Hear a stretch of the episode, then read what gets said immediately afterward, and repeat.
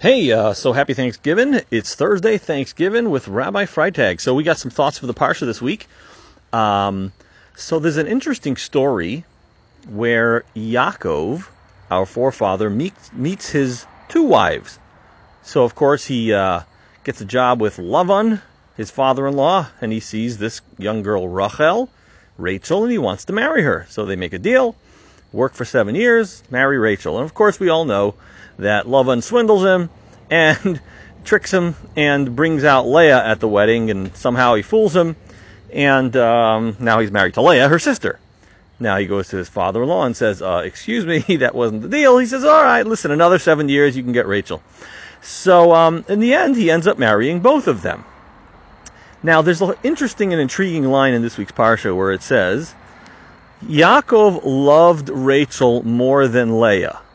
Okay, and then the next line reads, "So God saw that Leah was hated, so He opened her womb, and Rachel had no children." So Re- Leah then goes on, because it says that God saw that she was hated and she was in pain, so God decides to help her out, and uh, she has kids, and her sister does not. And she names the first kid Reuven, like God has seen my pain, and the next kid she names after God will hear my suffering in my marriage, and the third one is, you know, finally my husband might might accompany me. She's naming her kids after the pain she's feeling of kind of being well, she feels like second best in her marriage. Now, the interesting part about it, if you look at those verses, it says, Yaakov loved Rachel more than Leah. And then the next verse says, God saw that Leah was hated. Now, if you're paying close attention, you say, Leah wasn't hated. It says he loved Rachel more than Leah. That means he loved Leah. Where's the hated part? Now, obviously, you and I both know that if a man has two wives, and he goes over to them and says, I love you both, but I love you more. The second one is not going to be like, oh, he said he loves me. That she's going to feel worthless, right? We all know, I mean, the same thing goes for kids. We don't ever say like, I love all of you, but let me tell you which one's my favorite. You know, I'll tell you the order, like who's my least favorite kid, but I love you all. You know, we never do that. Even though you think, well, I said I love you, but the point is, that people have an inner life and an understanding of what's really being said. Right? You could tell someone I love you, but I love this one more, and they feel hated. They don't just feel not loved, they feel hated. And what this means is that every one of us have our own unique experience and our own unique feeling. And when we're interacting with others, we might think, you know, I get you, I understand you, I know where you're coming from, and I'm going to say something and you won't have your feelings hurt. But it takes a little more than that.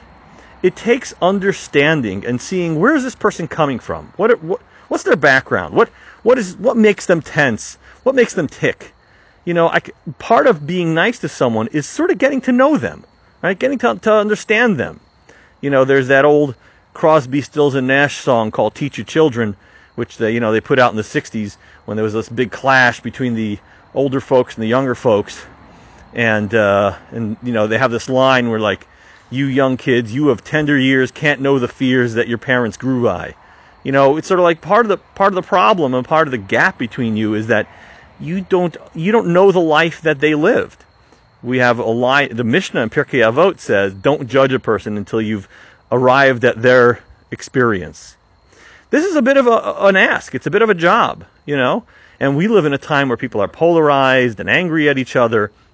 And maybe part of what we need to do, even if we don't agree with each other's choices and decisions, is try to feel what other people are, where people are coming from. What are their fears? What are their challenges? What, what scares them? What, and even if I don't end up agreeing with their solution, at least I care about them. At least I, I hear their fears and I care. And then I can engage with them in a way that doesn't lead us to having bad blood you know?